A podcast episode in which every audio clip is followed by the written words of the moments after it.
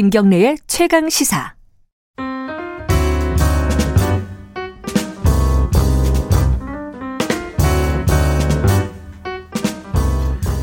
더 나은 미래를 위해 오늘의 정책을 고민하는 시간입니다. 김기식의 정책 이야기 식스센스 2020년 마지막 날 김기식 더미래 연구소 소장님과 함께합니다. 안녕하세요. 예, 안녕하세요. 1년 동안 고생 많이 하셨습니다. 네, 고생하셨습니다. 김 기자도. 네. 중대재해기업처벌법 이 앞에서 잠깐 얘기했는데 이게 좀 복잡하게 돌아가네요. 이 네네. 네. 이해관계들이 네네. 너무 네, 네. 첨예하게 얽혀 있어서 경영계 반발하고 있고 그리고 또 정부 하나고 민주당 하나 또 다르고 네네네. 지금 유족들하고 정의당은 단식하고 있고 야 이 상황 이 법 어떻게 지금 진행이 돼야 될 것 같습니까? 일단 법 제정은 필요하고 또 불가피해진 것 같습니다. 그러니까 음. 예를 들어서 재계나 이런 데에서는 아니 사고를 어떻게 다 100% 막냐 또 현장에서 규정을 안 지켜서 일어나거나 혹은 본인이 실수해서도 사고가 나는 건데 그걸 다 기업 경영자한테 음. 책임지라는 거냐라고 항변을 합니다만 사실은 우리나라가 부끄럽게 이렇게 산업 안전 사고 특히 사망 사고가 많은 거는 안전과 관련된 비용을 지불하지 않고 음. 어떻게든지 비용을 줄이려고 하는 것 때문에 생기는 문제거든요. 그러니까 네. 이제는 어, 우리가 이제 뭐, 뭐 정보 보안 문제와 마찬가지로 산업 안전 문제와 관련해서는 비용을 지불해서라도 사람이 죽거나 음. 다치는 일을 막아야 된다라고 네. 하는 게 이제 어, 확립돼야 되는 거죠. 기업이 그런 비용을 지불해라라고 하는 게 사실은 이 중대재해기업처벌법의 어떤 취지이니까요. 그런 점에서는 우리가 이제 이 산재공화국이라고 하는 오명을 벗기 위해서는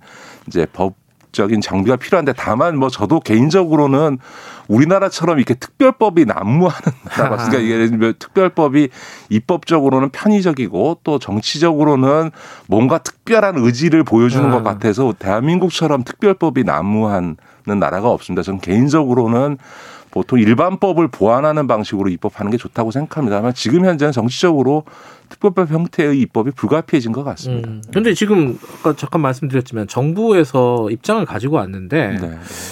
이게 굉장히 좀 후퇴됐어요. 네, 네, 네그 네. 민주당 안보다. 네, 그래가지고 이거는 뭐 그 재처벌법이 아니라 기업 보호법이다 오히려. 뭐 이런 식의 반발이 나오고 있단 말이에요. 이게 어떻게 평가하십니까 이 부분에 대해서는 정부 안이라든가 이런 부분. 예, 뭐뭐 그 재기업 보호법이다라고 하는 건 뭐 정치적인 레토릭인 것 같고요. 음. 그렇게까지 비난하는 건 저는 적절치는 않은데 어 적절 정국 수정안은 적절하지 않은 것 같습니다. 제가 음. 봐도 그거는. 음. 어, 일단 뭐 유예 기간을 원래도 한 4년 정도 설정돼 있었는데 지금 이제 50인 이상 100인 이하까지는 뭐 2년 유예한다 이렇게 음. 나와 있는데 통상 이제 우리 52시간 할 때도 사업체 규모별로 시행 시기를 단계적으로 유예 기간을 둬서 실시한 건 맞는데 4년 이내는 좀 과도한 것 같습니다. 음. 제가 보기에는 이거에 따 이 법 제정에 따라서 기업들이 새롭게 이 안전 문제와 관련해서 규정을 만들고 시설을 설비하고 인력을 채용하는데 시간은 필요하니까 일정한 유예 기간이 필요한 건 맞지만 음. 적어도 뭐 1년, 2년 정도의 일, 그 유예 기간은 있을 수 있어도 2년, 4년은 좀 과다한 것 같고요. 네. 무엇보다 이제 뭐 책임자의 범위를 좁히지 않았습니까? 경영 책임자 중에서도 음. 일부만 하게 한다든지 음. 뭐 기관장에 대해서는 제외해 준다든지 음. 하는 건데 이것도 이 법의 이 보안 필요성에 대한 초점과는 전혀 엉뚱한 것 같아요. 왜냐하면 음. 아까도 말씀하셨던 것처럼 산재 문제의 핵심은 비용을 들이지 않고 이익을 얻기 위해서 사람 목숨을 가볍게 취급하는 거거든요. 음. 그러면 결국은 비용과 인력을 투입하라고 하는 건데 그 비용과 인력을 투입하는 결정은 누가 하냐? 회사에서는 사장이 하는 거지 않습니까? 음. 그런 점에서 보면 책임자의 범위를 좁히는 것은 이 법 취지에 반하는 게 맞고요. 다만 이 법이 보완해야 되는 거는 뭐냐면 책임자의 범위를 좁히는 게 아니고 예. 오히려 형사처벌이라고 하는 아주 엄격한 국가의 형벌권을 사용하는 데 있어서 그 형사처벌의 대상에 대한 엄밀성을 오히려 이 법에다가 규정하는 이런 태도가 중요한 거죠. 뭐 말씀하신 건 뭐 인과관계라든지 이런 부분 뭐 그러니까 형사처벌의 요건을 분명히 해주는 게 중요하다는 음, 거죠. 그래요.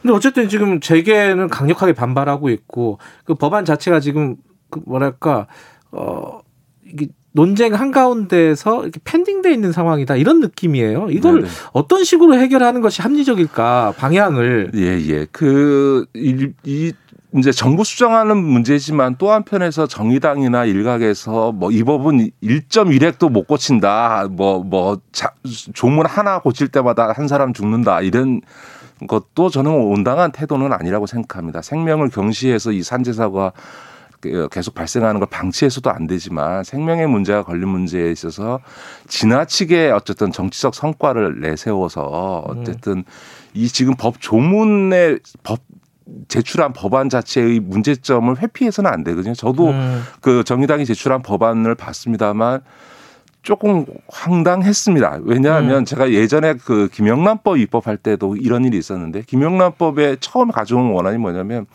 부정 청탁을 하는 경우에 이제 처벌하는 것을 했는데 음. 부정 청탁의 개념이 뭐냐 이래서 보니까 딱 하나 있는 거예요. 그러니까 법으로 안 되는 일을 해달라는 거예요. 그래서 제가 아니 우리 정무위 같은 데는 그 저축은행 후순위 채권 피해자들이 와서 그거 보상해 달라고 하는데 법으로 안 되게 돼 있다.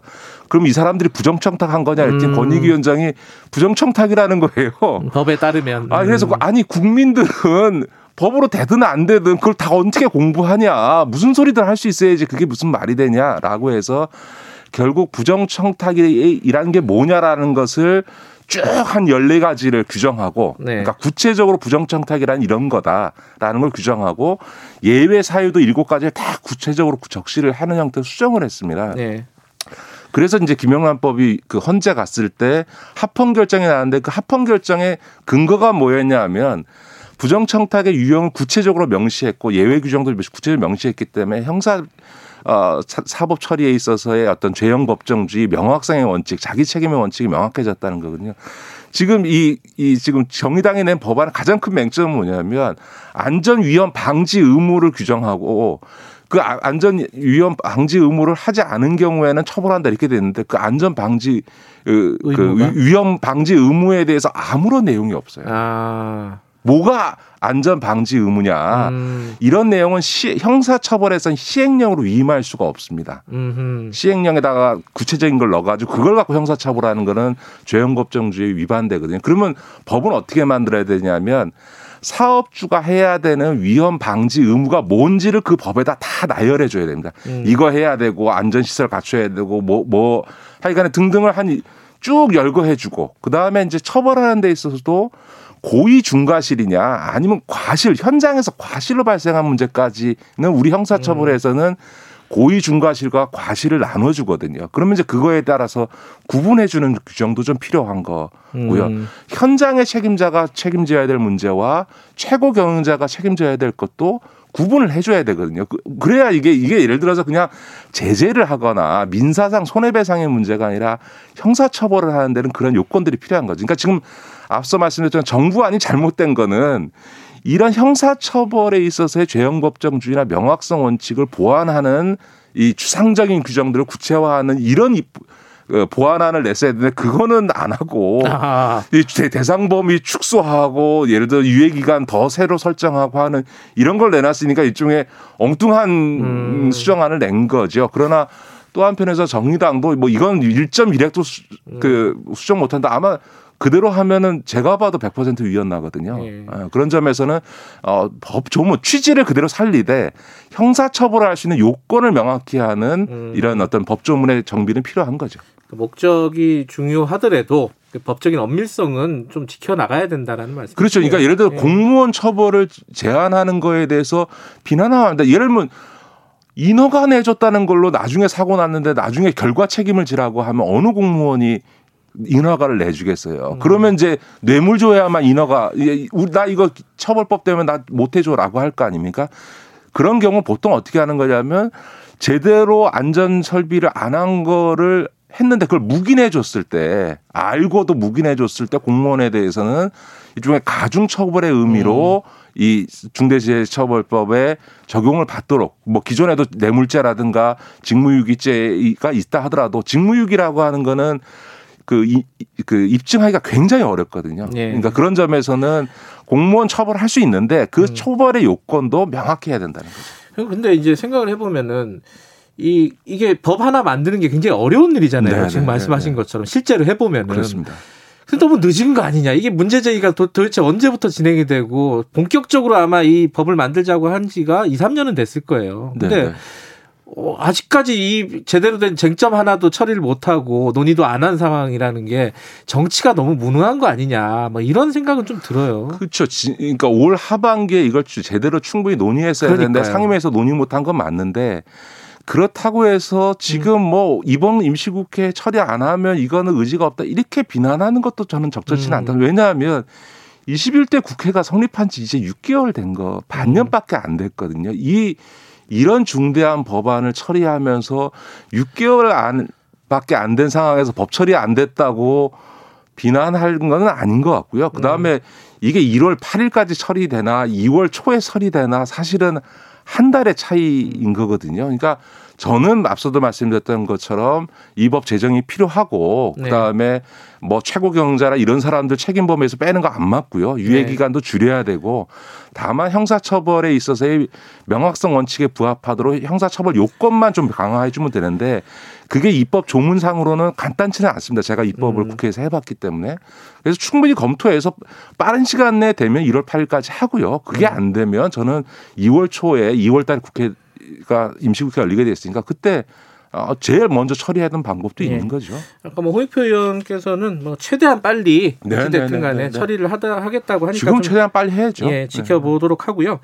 검찰 얘기 간단하게 뭐 한두 가지만 좀 여쭤보겠습니다. 지금 지금 국회에서 나오고 있는 얘기가 중요한 얘기가 탄핵 얘기가 있는데 이건 뭐 지도부들이 지금 뭐 생각을 안 하고 있는 것 같고요. 지금 윤석열 탄핵 총장 얘기하는 사람들은 자기 정치 하고 있는 거죠.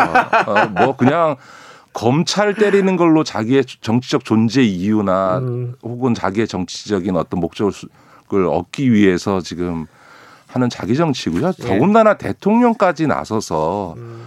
이제 윤석열 문제 일단락하고 제도 개혁 문제로 가자라고 했는데도 불구하고 이러는 거는 저는 음. 매우 바람직하지 않은 태도라고.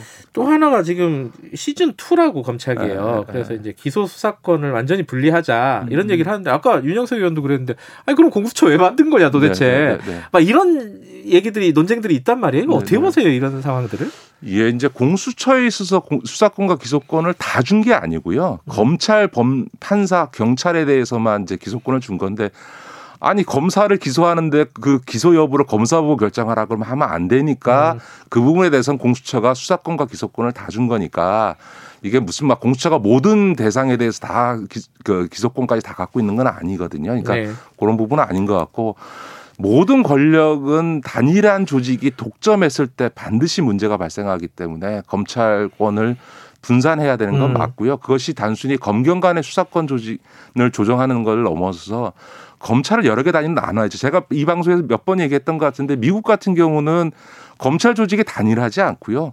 보통 검찰은 기소만 담당하고요. 수사하는 검찰은 법무부 반독정국이라고 우리 공정거래 같은 게 있고 우리 금융위원회 같은 조직인 증권위원회가 수사권을 행사합니다. 이런 음. 식으로 수사권을 갖는 수사권을 갖는 검찰 조직을 여러 군데로 쪼개는 게 맞는 음. 방향인 거죠. 그러니까 이제 음. 이런 제도 개혁 중심으로 갔어야죠. 음. 이제 다만 이제 이제 윤석열 총장도 어, 해가 바뀌면 여러 가지 고민을 해야 되지 않을까 싶어요. 음, 공소총 같은 것도 지금 말씀하신 그런 어떤 작업 중의 일환이다 이렇게 보면 되겠네요. 그렇죠. 그러니까 음. 예를 들면 미국은 FBI 같은 검경 합동 조직인 FBI가 예를 들면 전국적인 예. 어, 연방 경찰의 역할을 하는 거고 우리도 자치 경찰 하면 국가 경찰의 권한을 줄여야 되니까 음. 지금 경찰청의 국가수사본부나 지금 검토되고 있는 수사청을 합쳐서 일종의 국가 경찰 조직을 만드는 게 아, 필요하겠죠.